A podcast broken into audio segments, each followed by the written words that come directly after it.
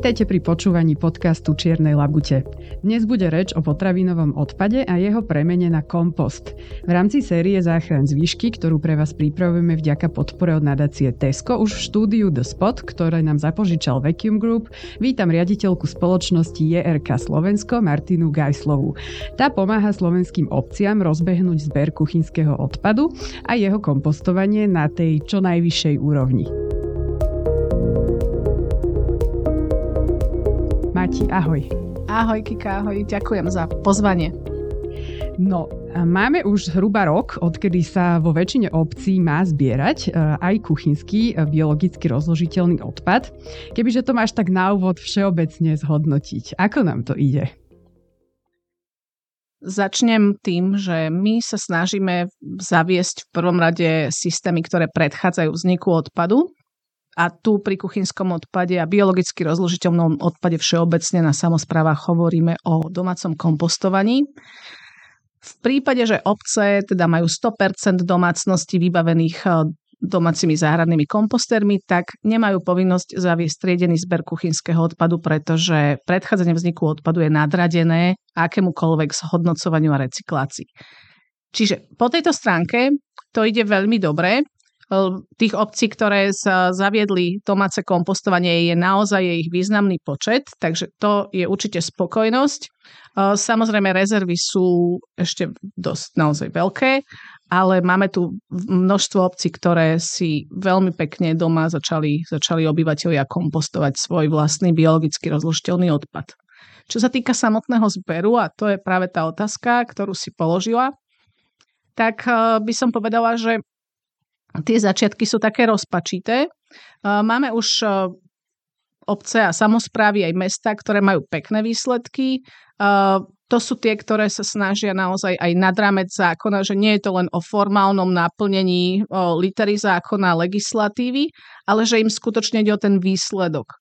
E, výsledkom by malo byť nie, že e, sme zaviedli zber kuchynského odpadu, výsledkom e, by malo byť, že sa nám čiernej nádobe na zmesový odpad prestane vyskytovať biologicky rozložiteľný odpad, ale mm. úplne všetok. A to znamená, že ho odkloníme, tento biologicky rozložiteľný odpad odkloníme od skládkovania alebo spalovania. To je cieľ. No a k tomu cieľu sa môžeme dopracovať len vtedy, keď nie len zavedieme ten triedený zber kuchynského odpadu v súlade so zákonom, ale vyvinie samozpráva aj naviac kroky, pretože potrebuje veľmi intenzívne pracovať s obyvateľmi, aby ich motivovala k tomu, aby skutočne ten triedený zber kuchynských odpadov začali využívať. Mm-hmm. Ešte máme veľmi pekné výsledky. Ešte by som sa prizastavila pri tom kompostovaní. Hovorí, že veľa obcí vlastne využilo túto možnosť, že ich to obyvateľia budú vlastne kompostovať doma, ale nie je to v podstate možno podobný problém. Ako vieme, že naozaj to robia?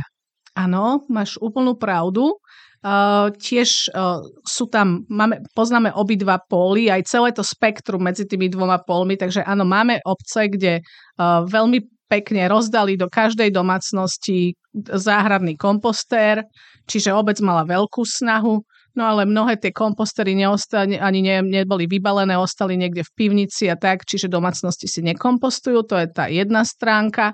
A druhý pol je, že naozaj v samozpráve veľmi pekne to domáce kompostovanie funguje, že majú rozdané kompostéry, že tam aj pracovali možno uh, nejakí aktivisti alebo priamo ľudia z obce, ktorí uh, motivovali svojich obyvateľov k tomu, aby uh, mm. začali doma kompostovať. No a medzi týmito dvoma polmi je ešte veľmi veľa rôznych farebných škál a tam sa nachádzajú naše slovenské samozprávy. Mm, jasné.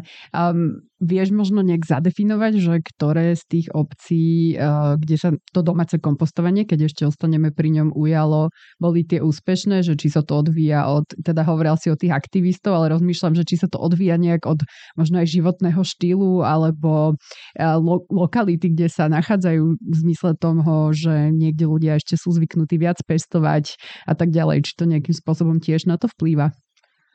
Ono je to tak, že keď sa chce, tak sa cesta nájde. Čiže výhovorky typu my máme len trávnik a ja si tam sem žiadny komposter nebudem dávať, ja si nebudem špatiť moju peknú záhradu a podobne, alebo ja mám sliepky. Mm, áno, To sú presne tie zdôvodnenia, s ktorými sa stretávame, keď sa rozprávame s obyvateľmi o domácom kompostovaní, prečo teda doma nekompostujú. Asi by som sa na to pozrela tak, že to, že my doma nebudeme kompostovať, to, že budeme vytvárať ten biologicky rozložiteľný odpad a budeme ho vyhadzovať do zmesového odpadu, lebo keď odmietneme kompostovať a obec ale všetko preto spravila, tak v zásade mala by obec takú domácnosť pokutovať, pretože mm. je to povinnosť, majú to zanesené aj vo, vo vzdn takže mali by, ale povedzme teda, že nepokutujú, čiže obyvateľia naozaj, že svojvoľne sa rozhodli, že nebudú, majú na to nejaké dôvody, napríklad ten pekný trávnik. No a tam si treba ale teda uvedomiť a snažíme sa to vysvetľovať tak, že v tom prípade oni hádžu ten biologicky rozložiteľný odpad do zmesového odpadu a ten končí na skladke. Skladky vieme, že sú jeden z najväčších e, producentov metánu a tým pádom významnou mierou prispievajú ku globálnemu oteplovaniu. Takže konec koncov tá domácnosť vlastne ubližuje sama sebe, ale žiaľ ubližuje aj všetkým ľuďom okolo seba. Rozhodnúť sa kompostovať alebo vôbec predchádzať vzniku odpadu, um, to rozhodnutie je podľa môjho názoru je také, ktoré by malo byť samozrejme. To by nemalo byť niečo, k čomu nás nutí legislatíva. Uh, my by sme mali tak ako uh, keď niekoho stretneme na chodbe bytového domu, tak ho pozdravíme, tak, tak samozrejme by malo byť uh, to, že sa snažíme nevytvárať odpad a sa snažíme zaťažovať to životné prostredie čo najmenej. Aj tu vidíme pri tom kuchynskom odpade, že tá synergia nám tu vzniká, lebo to, že okolo kuchynského odpadu a tejto novej povinnosti sa začalo tak veľmi veľa diskutovať, že mnohé samozpravy naozaj robia nádherné aktivity s obyvateľmi, ono to má veľmi pozitívny synergický efekt aj na ostatné druhy, aj pri triedení ostatných druhov odpadov. Takisto aj treba zálohovanie.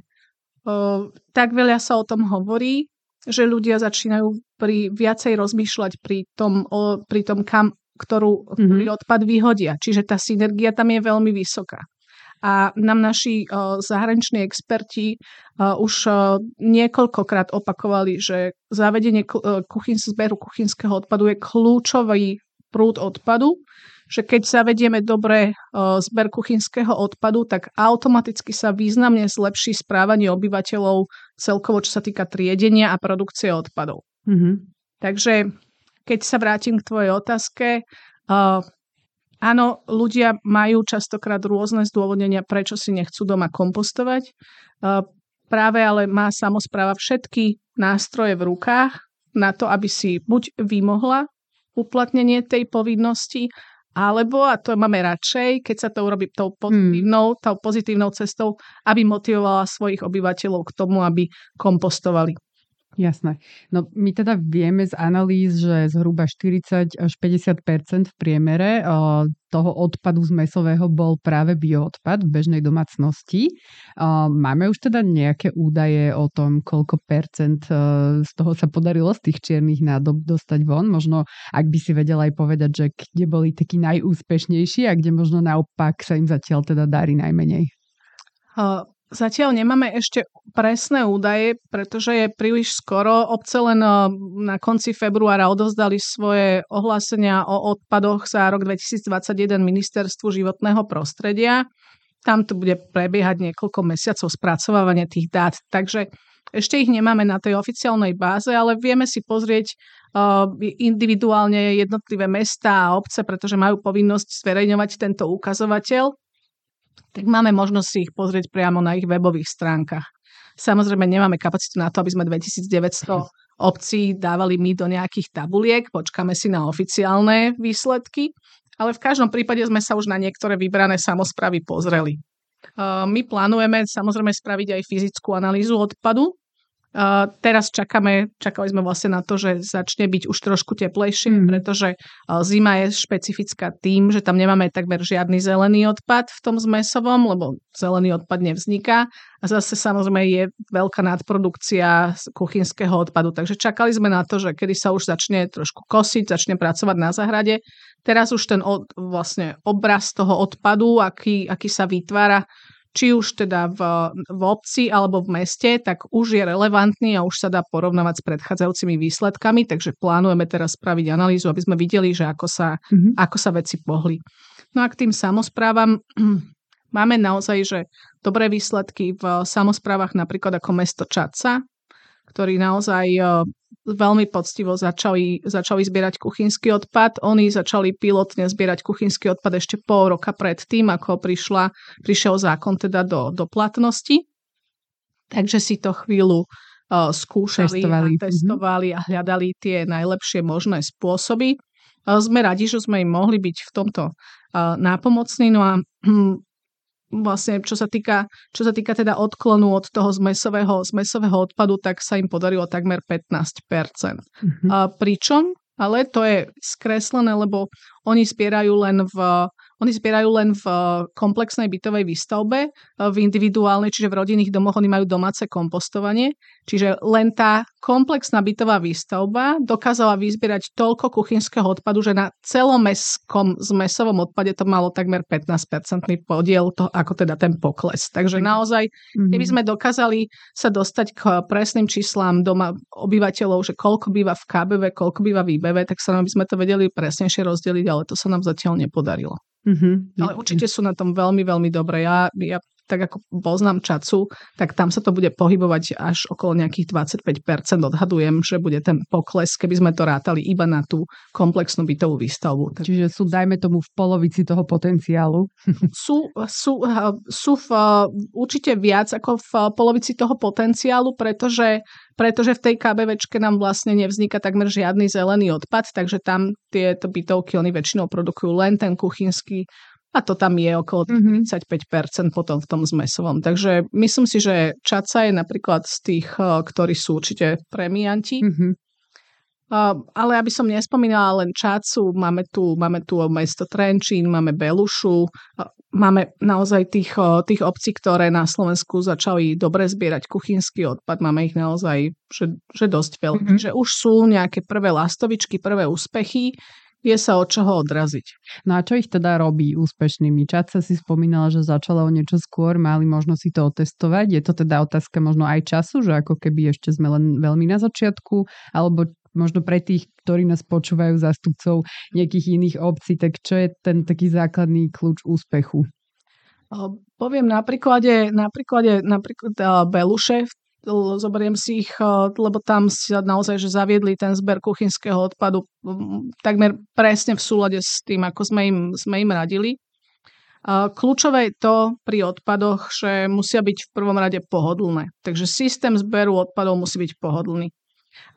Ak by sme zaviedli zber kuchynského odpadu len v súlade s legislatívou a neurobili sme nič naviac, tak by to znamenalo, že samozpráva vlastne pristaví uh, von na ulicu pouličné kontajnery určené na zber kuchynského odpadu a v súlade s vyhláškou ich bude v danej frekvencii vyvážať. To je všetko. No to by znamenalo, že doma ľudia by museli, neviem, dávali by to ďalej do toho zmesového odpadu, potom by prišli k tomu kontajneru a tam by to vytriedili, alebo, alebo bude sa to ukladať doma do nejakého novenového papiera, potom nedelnom obede sa tam zoškrabete zvyšky. A, a, čiže to by nefungovalo. Hmm. Takýto systém nefunguje, to vieme hneď. Tie skúsenosti zo zahraničia už sú niekoľko, ako už viac ako 10 ročné, že zbierajú kuchynský odpad a vedia, že to takto nefunguje, že by ľudia triedili v prípade, že nemajú nádobu na triedenie kuchynského odpadu priamo v domácnosti. Takže šikovné samozprávy to spravili tak, že do každej domácnosti distribuovali nádobu, ktorá slúži práve pre, tej, pre tú konkrétnu rodinu na to triedenie. Čiže triedenie začína na kuchynskej linke. A keď vyberieme dobrú nádobu s kompostovateľným vreckom, tak uh, ten odpad nám tam nebude hniť, nebude nám zapáchať, nebudeme mať toľko mušiek, takže tam je veľmi dôležitá tá infraštruktúra. Keď nemusíme nikam ďaleko chodiť a môžeme triediť priamo doma, tak je nám ľahšie zapojiť sa do toho triedenia. A odpady, teda ako som povedala, prvé je, že mali by byť pohodlné. Takže to pohodlie, že mám to doma, je vyriešené. Že ma to neobťažuje zápachom a tak je tiež vyriešené. Mm, jasné. keď splníme podmienku, že odpady majú byť pohodlné, tak by sme mali potom prejsť na druhú podmienku, že by mali byť adresné. A to znamená, že každý si je zodpovedný za svoj vlastný odpad, za svoju vlastnú mieru triedenia, za to, koľko toho odpadu produkuje a ako ho vytriedi. To je veľmi dôležité preto, aby uh, jednak človek mal um, takú tú uh, sociálnu motiváciu, že v rámci nejakého vyhodnotenia v rámci obce nie je najhorší, ale naopak hm. možno, že je najlepší. No a na to nadvezuje potom práve tá motivácia, že tam je možné potom pripraviť aj motiváciu finančnú. Čiže obce môžu dávať podľa toho, ako kto triedí všeobecne odpad, podľa toho, koľko toho odpadu z mesového domácnosť produkuje, tak môžu dáv- nastaviť systém poplatkov, zvyčajne teda formou nejakých úľav. Takže domácnosti, ktoré dobre triedia, povedzme budú dosahovať mieru triedenia na 60%, môžu dostať zľavu zo svojho poplatku. Mm-hmm. A tam už sa dostávame naozaj do toho systému odpadového hospodárstva, ktorý je podľa nás ten ideálny a ten, ktorému, ku ktorému by sme sa veľmi radi dopracovali. Mm-hmm. No my vieme, že vlastne triedené zložky, také tie tradičné, ktoré boli, čiže sklo, e, papier, um, plasty, kovy ako kde, um, tie doteraz sa hradili cez recyklačné poplatky, takže tam to bolo naozaj, som chápala tomu mechanizmu, že je to motivačné, lebo vlastne tá obec potom má menej uh, nákladov a jasné, že ja menej platím, keď si to už zaplatím v tých recyklačných poplatkoch, ale pokiaľ tomu rozumiem správne, tak bioodpad uh, si hradí obec rovnako ako vlastne uh, zmesový odpad. Um, tak ako to vychádzalo na tých obciach finančne? Lebo spomínaš aj toto, že vlastne bolo veľmi dôležité to dobre odštartovať, dať ideálne ľuďom teda aj tie nástroje do každej domácnosti, jeden košík. Viem si predstaviť, že to musela byť obrovská položka. Mali na to dostatočnú podporu? Mali na to prostriedky v každej obci? Ehm, obce majú niekoľko možností čerpať e, podporu e, z environmentálneho fondu. Dokonca je tam jedna špeciálna zo zákona, vlastne zákonom stanovená e, podpora, ktorá je nárokovateľná. To znamená, že každá obec, ktorá, hm, ktorá zavedie zber kuchynského odpadu, podľa svojich výsledkov dostane potom finančnú podporu. Takže myslím si, že po tejto stránke tie možnosti, možnosti tam sú. A takisto environmentálny fond v rámci svojich iných víziev umožňoval podporovať zavedenie napríklad, či už teda predchádzanie vzniku odpadu domácimi kompostermi alebo zavedenie zberu kuchynského odpadu. Takže nejaké možnosti tam boli. Samozrejme vždy je tých neúspešných žiadateľov je vždy veľa, mm. takže nie každý je spokojný. Ale o, my, mám taký pocit, že tí, ktorí si naozaj dobre napísali ten projekt, a mali ten zámer dobre vysvetlený, tak, tak boli úspešní. Čo sa týka tej tvojej otázky, že ostatné recyklované zložky sú hradené systémom OZV, to znamená rozšírenou zodpovednosťou výrobcov, tak áno, to je pravda.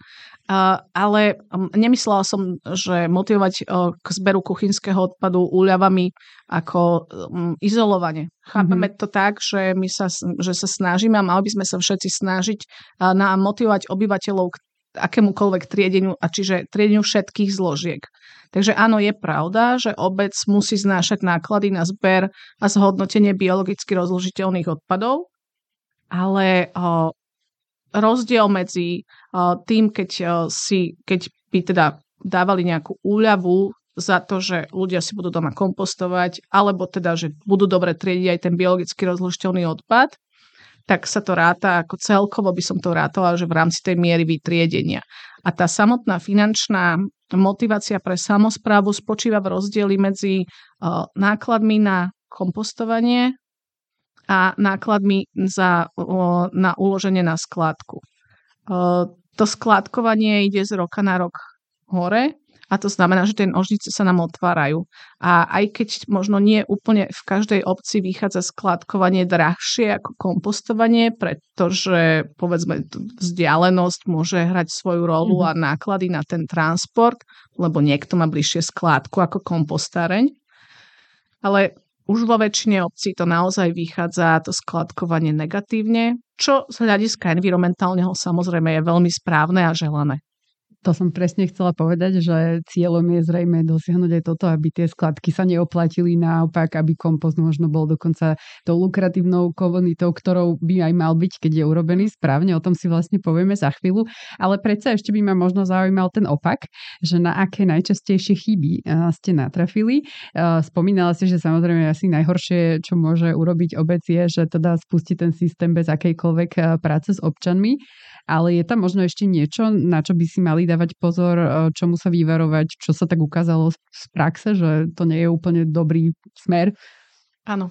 Um, ja si myslím, že najväčšia chyba je v tom, e, keď samozpráva podcenila celý ten projekt zavedenia zberu kuchynského odpadu. Pretože ako som spomenula, ten kuchynský odpad skýta tak obrovské možnosti získať pozornosť obyvateľstva, získať ich záujem, tá synergia v rámci ostatných druhov odpadov, že ľudia naozaj, je to preukázané mnohými štúdiami, že začnú významne lepšie triediť, keď, keď začnú dobre triediť kuchyňu, začnú veľmi dobre triediť aj ostatné zložky.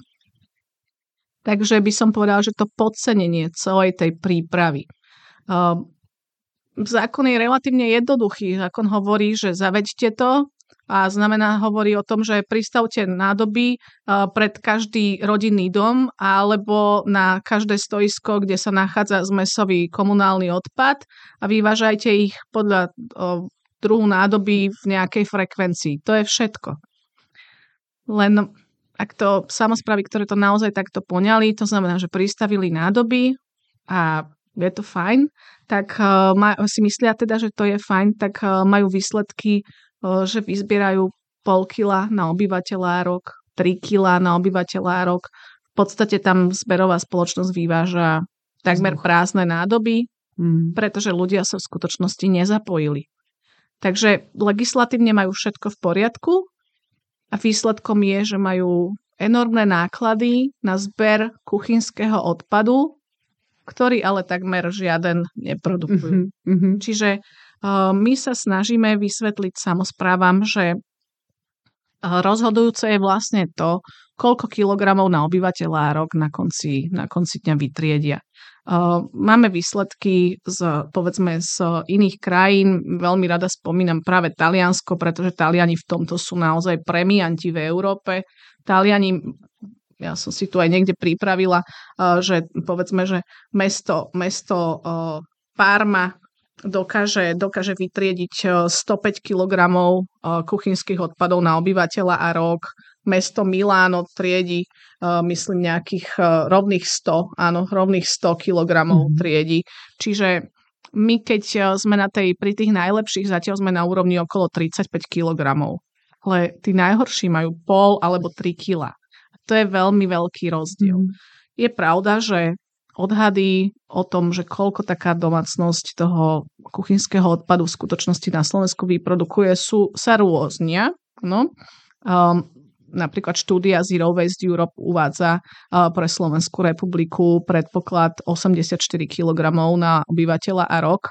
Um, zase u nás štatistické niektoré ukazovatele hovoria o tom, že by to mohlo byť až 100 kg, mm-hmm. ale nech je tá cieľová maximálna hranica akákoľvek, je úplne isté, že ak má nejaká samozpráva výsledok 5 kg na obyvateľa, že vyzbierali, tak je to neúčinné. Mm-hmm. Je mhm. to neúčinné, je to nefunkčné a je to takmer zbytočné.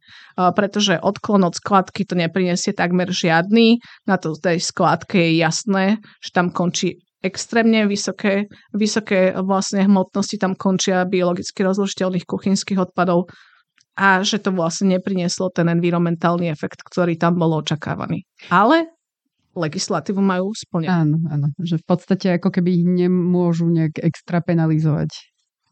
No, spomínala si to zahraničie, že teda najmä v Taliansku sú známi, že sú takí veľmi popredu v tomto smere. Môžeš možno povedať, či sú v niečom iní, že čo je ten ich kľúč k úspechu? Tak ty si tam aj bola, pokiaľ viem, v farme minimálne. Boli sme sa tam aj pozrieť. Áno, ich kľúč úspechu je, že začali už pred 13-14 rokmi a um, že naozaj e, tá Parma bola jedna asi bola tá prvá samozpráva, ktorá taká veľká, ktorá sa pustila do zberu od dverí a zavedenia zberu kuchynského odpadu od dverí. Bol to projekt, ktorý sa pripravoval, pripravoval 1,5 roka a to je práve možno, že to podcenenie našimi samozprávami, že si mysleli, že pristav, však objednáme si kontajnery, pristavíme, zmluvníme si zberovú spoločnosť a bude to fungovať. Tak uh, je to presne naopak. 1,5 roka sa Parma pripravovala na ten celý projekt a potom vlastne 6 mesiacov im trvala, trvala tá realizačná fáza. Čiže Parma, na Parme si to vyskúšali, naučili sa, zistili, čo im vyšlo, čo im nevyšlo. Samozrejme boli prví, takže určite, že tam boli nejaké nedostatky, ale máme veľmi veľkú výhodu, že my už vieme, čo sa im neosvedčilo a vieme, ktoré chyby nemáme opakovať. A Parma bola taká úžasná, že uh, mali také výborné tie výsledky, že postupne začali uh, ten systém preberať ďalšie ďalšie mesta a obce v Taliansku, najmä teda v severnom Taliansku, lebo tam vieme, že v Taliansku medzi severom a juhom je mm-hmm. veľmi veľký, ro- je naozaj veľký rozdiel a my odpadari to vidíme, že naozaj v odpadoch medzi severom a juhom to sú dva rôzne, dva rôzne svety. Jasné. Um, takže uh, príprava, testovanie uh, určite to nepoceniť, je dôležité.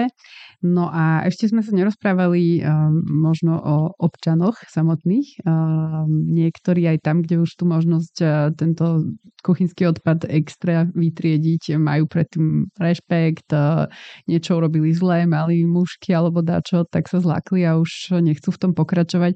Čo sú teda z hľadiska nás jednotlivcov a tie chyby, ktoré najčastejšie robíme a ako sa im vyvarovať? Tak v prvom rade je nevyhovárať sa. Mm-hmm. Prepač, to som tak zjednodušila, ale je to tak, že aj keď e, by tá samozpráva nezaviedla dobrý systém, aj keď by to bola samozpráva, ktorá naozaj len pristavila na ulicu kontajnery.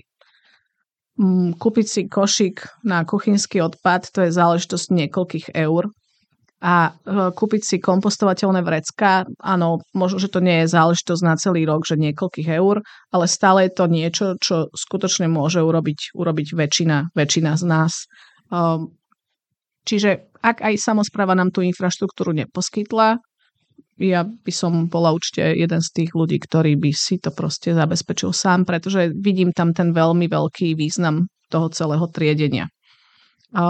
Práca celkovo s obyvateľmi býva náročná, to vieš určite aj sama, že o, koľko ľudí, toľko názorov. A áno, je pravda, že povedia nám, že majú mušky z toho, alebo že to zapácha a podobne. Opakujem, ak máme správnu infraštruktúru, tak tieto problémy nebudeme mať, čiže ak nám to samozpráva neposkytla, tak jednoducho si to zabezpečme sami. No a keď teda sa rozprávame napríklad o tom zápachu a o, to, o tých muškách, tak uh, sa zvyčajne opýtam uh, tých ľudí, že a čo robili doteraz s tým kuchynským odpadom? Oni povedia, no mám pod kuchynskou linkou, mám tam takú nádobu, kde hádžem, to je vlastne nádoba, na ktorú potom vysypem von do čiernej nádoby mm. na zmesový odpad. Ja hovorím, a keď si vedľa tej nádoby postavíte teraz nádobu na kuchynský odpad, sa vám tam teraz tam budete mať väčší zápach, však ten odpad je úplne ten istý, len to budete miesto do tej čiernej hádzať do hnedej. Uh, toto pomáha, pretože to zdôvodnenie, že a bude nám to zapachať, to je naozaj len takéto prvoplánové, že čo človeku nápadne, tak to vysloví, ale keď sa nad tým zamyslí a keď dostane túto otázku, že doteraz vám to nezapachalo, však aj doteraz ste hádzali v tej, do tej kuchynskej linky, vlastne do toho integrovaného koša ste vyhadzovali ten kuchynský odpad. Čak to nie je nový odpad. My sme ho tvorili celý čas. A je úplne jedno, že či ho dávam do čiernej, alebo do zelenej, alebo do modrej, alebo do fialovej. Teraz myslím ako v domácnosti, áno. áno. Na farbe nezáleží. A práve, že je to lepšie v tom, že ak samozpráva distribuovala ten, ten prevetrávaný košík a dávala tie kompostovateľné vrecká, tak v porovnaní s tým, že doteraz to dával do nejakej uzavretej nádoby, kde mal igelitové vrece, tak tam mu to oveľa viacej zahnívalo a zapáchalo ako v tom kompostovateľnom, kde pekne tam prechádza vzduch, ono to krásne vysycha. Um, áno, určite, že môže to zapáchať, ale tak isto ako doteraz. A potom mám len jednu radu. Tak ak to zapácha, treba to zaviazať, to kompostovateľné vrecko. Ono, ak je to certifikované kompostovateľné vrecko, tak ono aj uh, zabraňuje vlastne uh, prepušťaniu zápachových emisí. No a vybrať sa s tým na ulicu k tomu pouličnému stojsku a vyhodiť to proste do hnedej nádoby. Áno, však kuchynský odpad zapácha, je to normálne, sú to zvyšky potraviny. Takže tak ako doteraz, áno, je to pravda. Hmm. Treba s tým len no, adekvátne nakladať. Ja si myslím, že každý zažil aspoň raz také dobre skysnuté smeti, ktoré zabudol vyniesť doma, že naozaj to nie je nič eh, nové. Áno, presne. Hmm. Jasné, tak poďme možno ľudí tak trošku namotivovať, že prečo by sa mali zapojiť. A skús možno zhrnúť, že prečo je dôležité tento bioodpad triediť osobitne, aké to má efekty na klímu, na pôdu, čo sa deje, keď skončí na tej skladke odpadu s tým ostatným rôznorodým odpadom. Tak začnem od konca, pretože veľmi veľa ľudí nevie, že čo sa na tej skladke s tým, s tým odpadom deje. Pre väčšinu ľudí ten odpad končí tým, že to vyhodia do tzv. popolnice. A už ďalej sa nezaujímajú, že čo, čo sa s tým bude diať. A je to obrovská škoda. Takže čo sa s tým deje na skladke? Nuž, e, pokiaľ vyhodíme biologicky rozložiteľný odpad do čiernej nádoby, čiže do zmesového odpadu, tak on automaticky odchádza na skladku. V Bratislave a v Košiciach a okolí odchádza teda do spalovne, kde sa energeticky zhodnotí, ale zvyšok Slovenska ide rovno na skladku. Takže ak ľudia si myslia, že ten ich zmesový odpad ešte niekto triedí a z neho vyberá flaše alebo sklo alebo kovy, tak žiaľ, žiaľ to sa, to sa nedeje.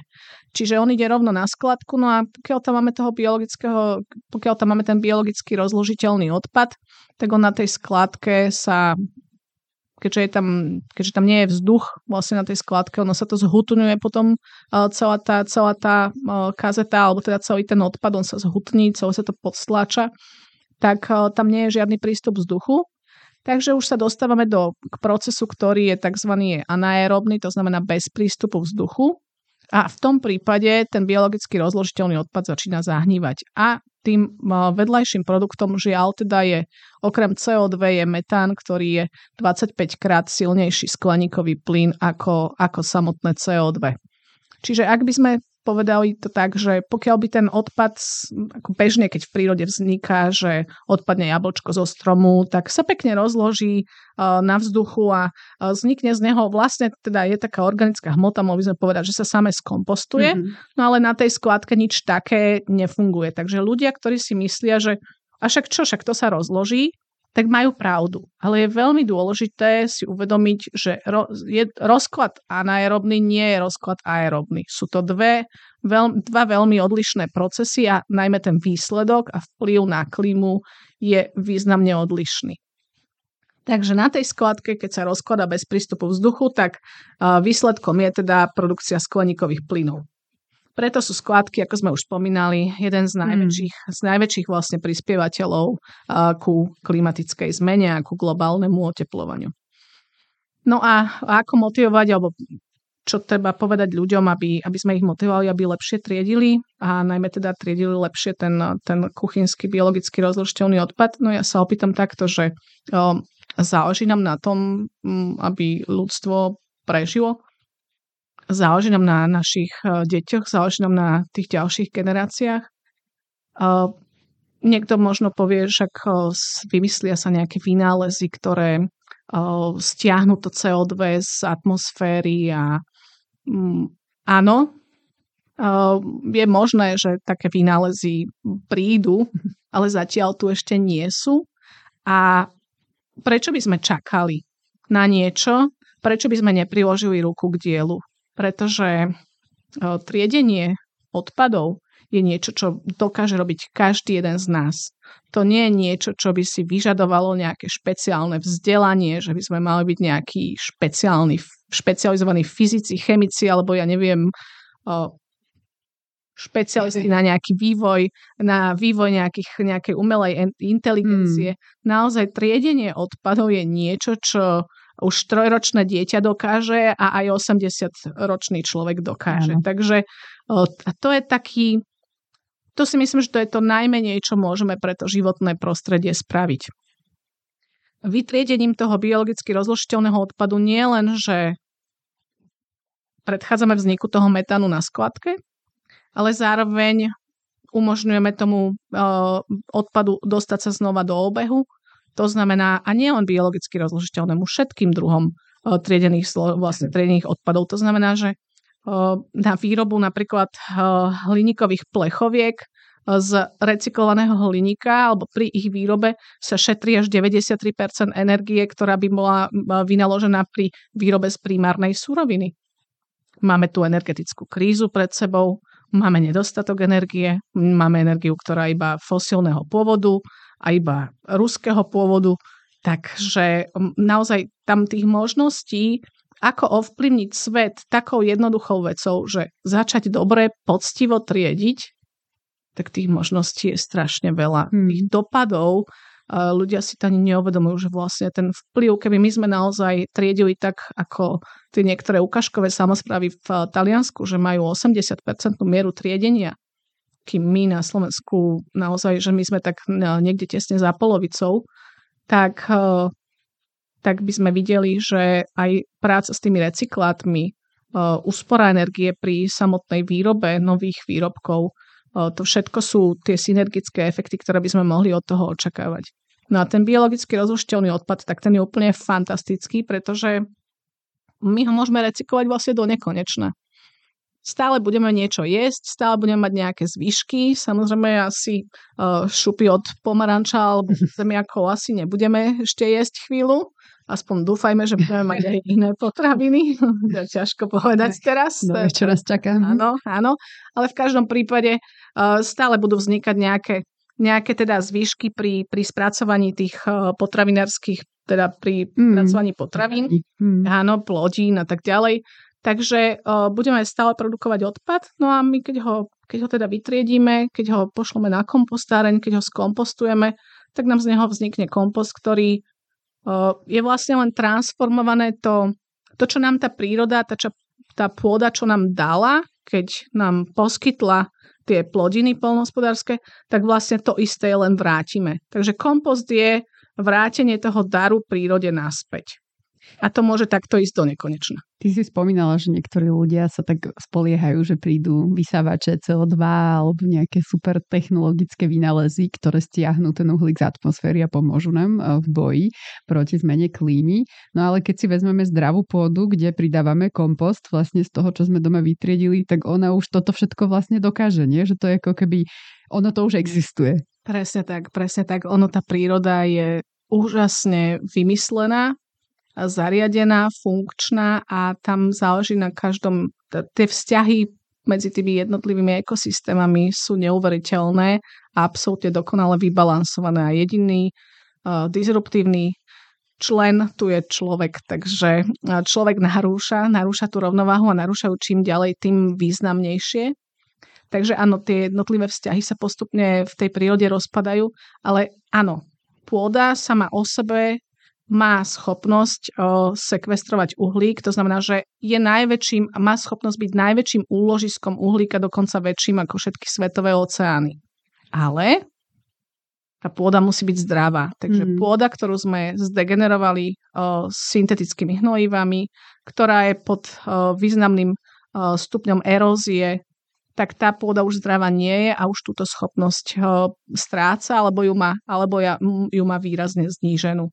Takže ak by sa nám podarilo vrátiť tú organickú hmotu do pôdy, to je presne to, čo tá pôda potrebuje, mať na tom svojom povrchu chutú organiku a na to je niekoľko spôsobov, ako teda túto pôdu ozdraviť, tak tá pôda by opäť bola schopná významne ukladať, ukladať uhlík. A tým pádom áno, tá pôda by nás zachránila. Samozrejme, my už ako ľudstvo už sme, zrejme sme už prekročili všetky tie Eh, možné eh, hraničné body, aby sme to udržali to oteplenie pod 1,5 stupňami. Eh, to vyzerá to podľa posledných teda výsledkov výskumov ako už nedosiahnutelné ale napriek tomu je stále veľmi veľký rozdiel, či to oteplenie bude o 1,8 alebo 4,8 stupňa. Takže čím skôr vrátiť tej pôde tú schopnosť, aby nám pomohla zadržať ten uhlík a tej pôdy máme tej pôdy máme naozaj, že dostatok, tie plochy sú obrovské.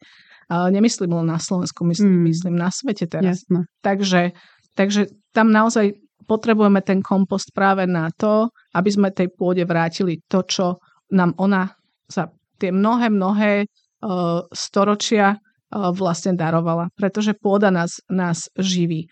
A ten kompost, on nielenže vráti zdravie pôde, on je zároveň aj zásobárňou živín pre uh, tie pestované rastliny. On je ako taká špongia, že tam uh, sú tie živiny schované v tom komposte, sú tam uschované a vlastne rastlinky si ich berú podľa toho, ako, ako ich potrebujú. Okrem toho je aj zásobárňou, zásobárňou vody, pretože uh, rastliny alebo teda polia, ktoré sú obhospodarované kompostom, tak majú lepšiu schopnosť distribúcie a práce, manažmentu vlastne s, tým, s touto vodou. Takisto nám uh, dokážu lepšie odvádzať potom vodu, pretože tie pôdy nie sú také hutné, také veľmi ubité, mm-hmm. ako, ako vidíme dnes uh, v prípade, že teda tam dávame ten kompost a že ho naozaj pridávame niekoľko rokov po sebe, tak tá pôda je potom taká porovitejšia a tým pádom mm-hmm. aj tá voda, ktorá nám, ktorá nám zase, ktorú nám tu, tá príroda zase darúva zadarmo a pada nám z neba, tak táto zdravá pôda ju dokáže lepšie absorbovať, odvádzať ju do podzemných vôd a tým pádom E, zase by sme predišli vzniku toho, čo nám teraz hrozí, že tej vody bude nedostatok a že opäť hlásia meteorológovia, že e, aj Slovensko bude mať problém so suchom. Áno, ono asi v tomto celom kľúčové sú tie mikroorganizmy, ktoré vlastne aj pracujú v tej kompostárni zadarmo, ako vlastne pán Seidinger na exkurzii pekne vysvetloval, že, že oni sú tam vlastne tie hlavné v tom celom procese rozkladu tej našej niekdajšej potraviny na kompost a v porovnaní s tými syntetickými hnojivami asi to je tá najväčšia prídaná hodnota toho kompostu, nie? V porovnaní ako keby s tým, čo vieme vyrobiť v továrni, lebo teda mikro život sme ešte zatiaľ, e, myslím, že vyrobiť v továrni úplne nedokázali v takých množstvách, aby sme to vedeli aplikovať na poliach. Um, ja si myslím, že uh, ako, ja si myslím, že človek, keď dokáže replikovať niektoré tie prírodné procesy, tak je to, je to naozaj veľmi funkčné častokrát a je to aj efektívne. Čo sa týka ale využívania syntetických hnojív, tak eh, to nie, to nie je napodobnenie aké, žiadneho prírodného procesu. Eh, znamená to síce, že my dodáme výživu tej, tej rastline, ale zabudli sme na to, že, alebo nevedeli sme v tom čase, že to bude mať pre pôdu, že to budeme mať teda nejaké negatívne, negatívne následky.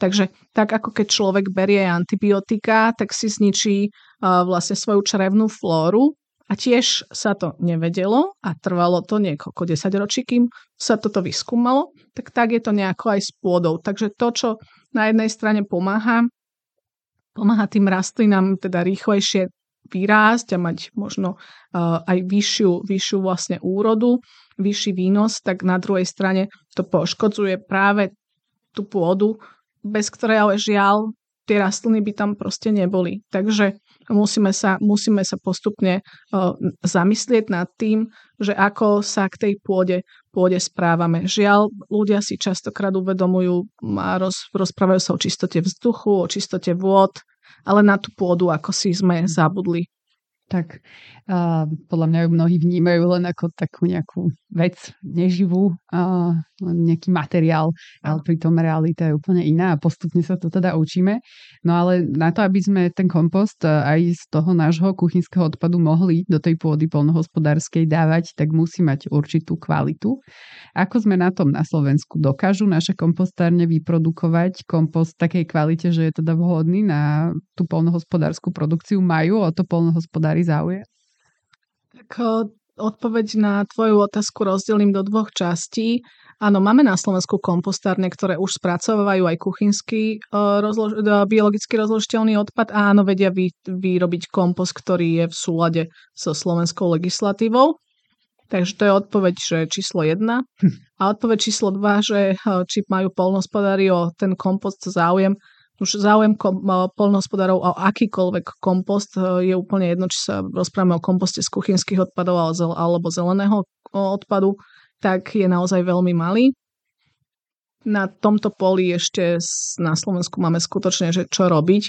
A teraz myslím na poli, oh, hej, teda po prenesene, ale aj na tom poli priamo na Slovensku, uh, reálne na tých roliach, pretože to konvenčné polnohospodárstvo, o ktorom sme hovorili práve s tými syntetickými hnojivami, je neuveriteľne silne zakorenené na Slovensku, má 60-70 ročnú tradíciu a polnohospodári sami o sebe sú, e, sú teda skupina ľudí, alebo je to vlastne obor, ktorý, um, ktorý si cení také tie tradičné postupy mm-hmm. a no má ich odskúšané, takže je tam o to, je oveľa, je o to ťažšie, je tam dosiahnuť nejakú zmenu.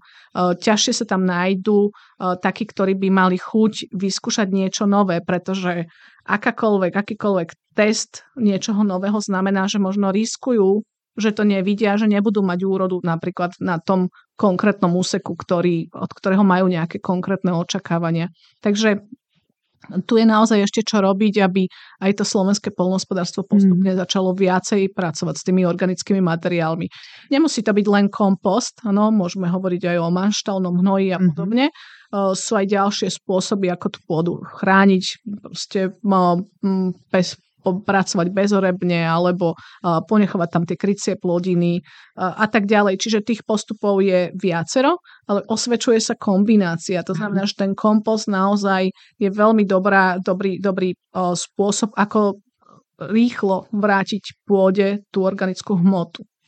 A v čom je kompost pre nich nový? Veď to je niečo, čo tu ako keby sa vždycky využívalo, že je to možno ťažšie predpovedateľné, že aké množstvo ho potrebuješ aplikovať, aby si dosiahla tie parametre, alebo v čom je to iné?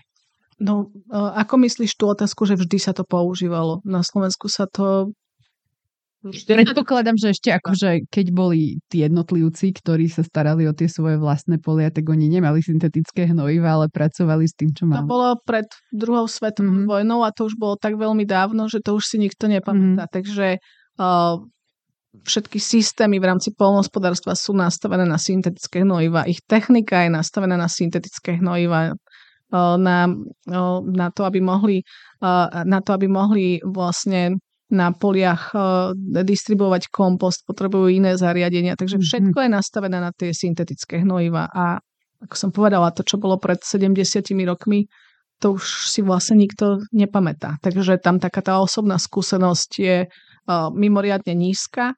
A samozrejme všetky výskumy, všetky odporúčania za tie, posledných, za tie posledné 10 ročia boli práve, pra, pracovali práve s tými syntetickými mm. hnojivami. E, návrat k tomu organickému hospodáreniu, to je možno ako vnímané ako móda, no, e, v, úvodzovkách teda móda, e, posledná nejaký modný výkrik posledných možno 10-15 rokov.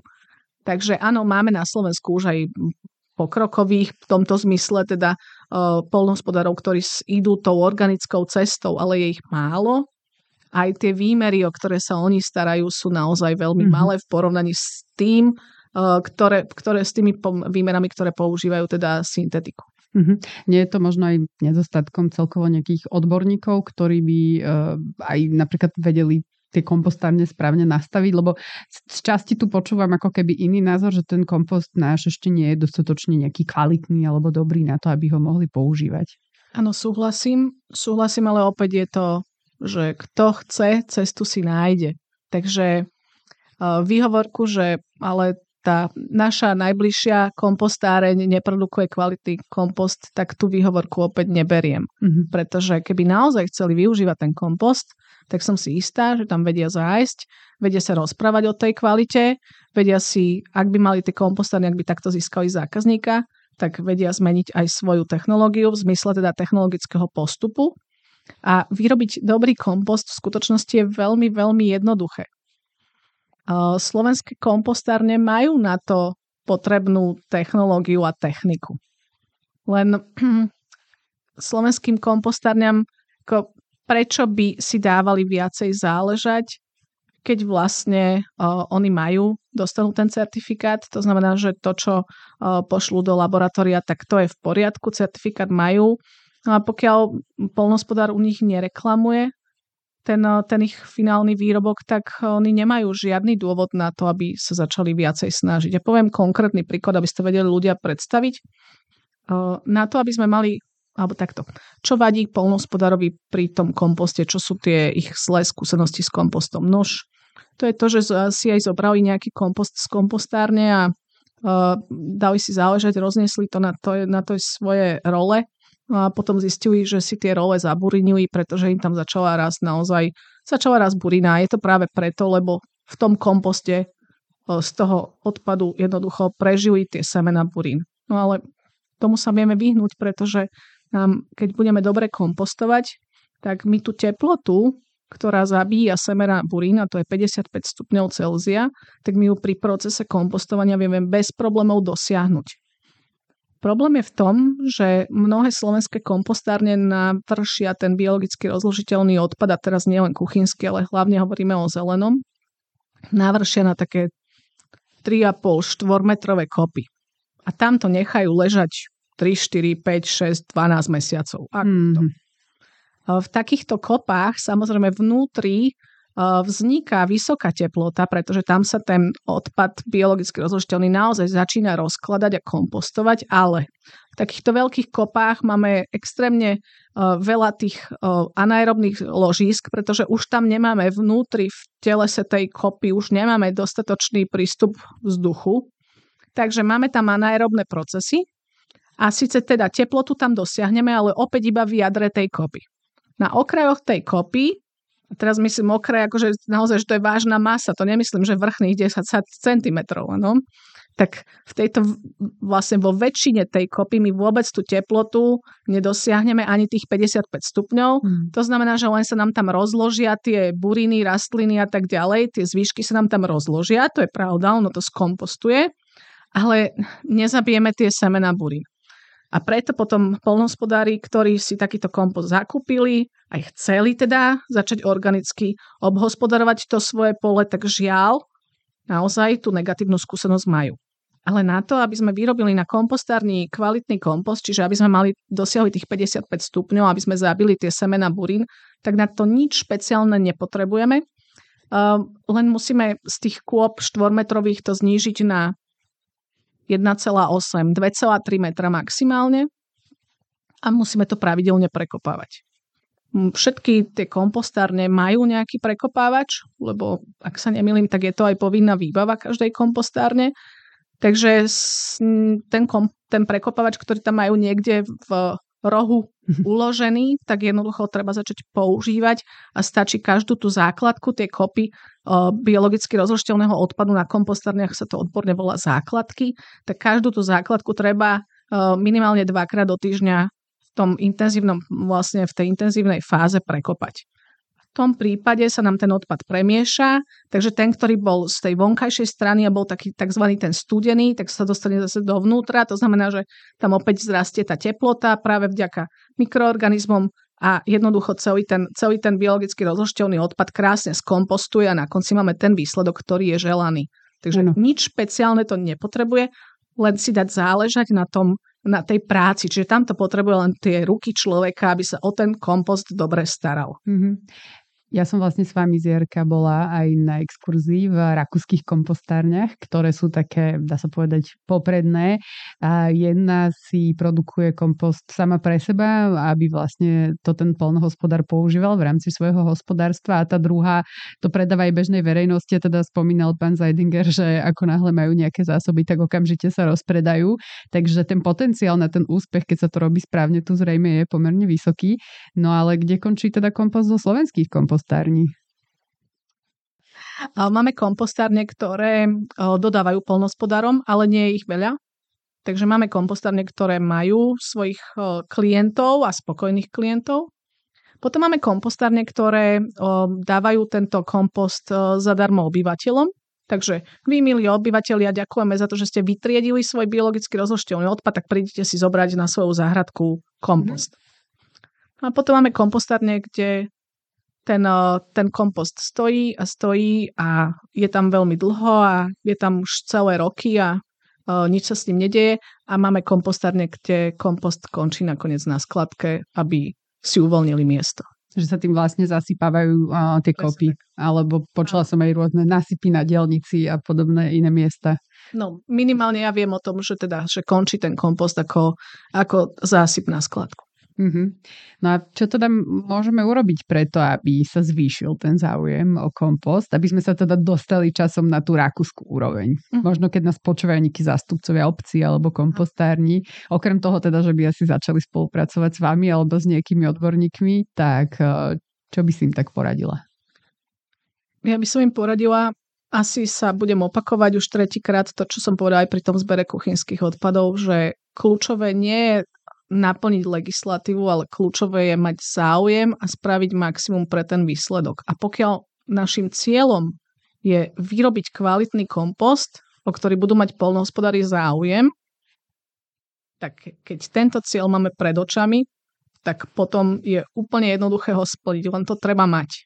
Väčšina tých uh, samozpráv, ktoré majú svoju vlastnú kompostareň, vlastne majú za cieľ um, zbaviť sa toho svojho biologicky rozložiteľného odpadu, takže tá kompostovanie je zariadením na akože dobre, nie je to zbavovanie sa odpadu, ale je to povedzme na recyklácia, zhodnotenie odpadu. Čiže oni majú záujem zhodnotiť ten svoj odpad a to sa naložením na tie štvormetrové kopy vlastne stalo. Mm-hmm.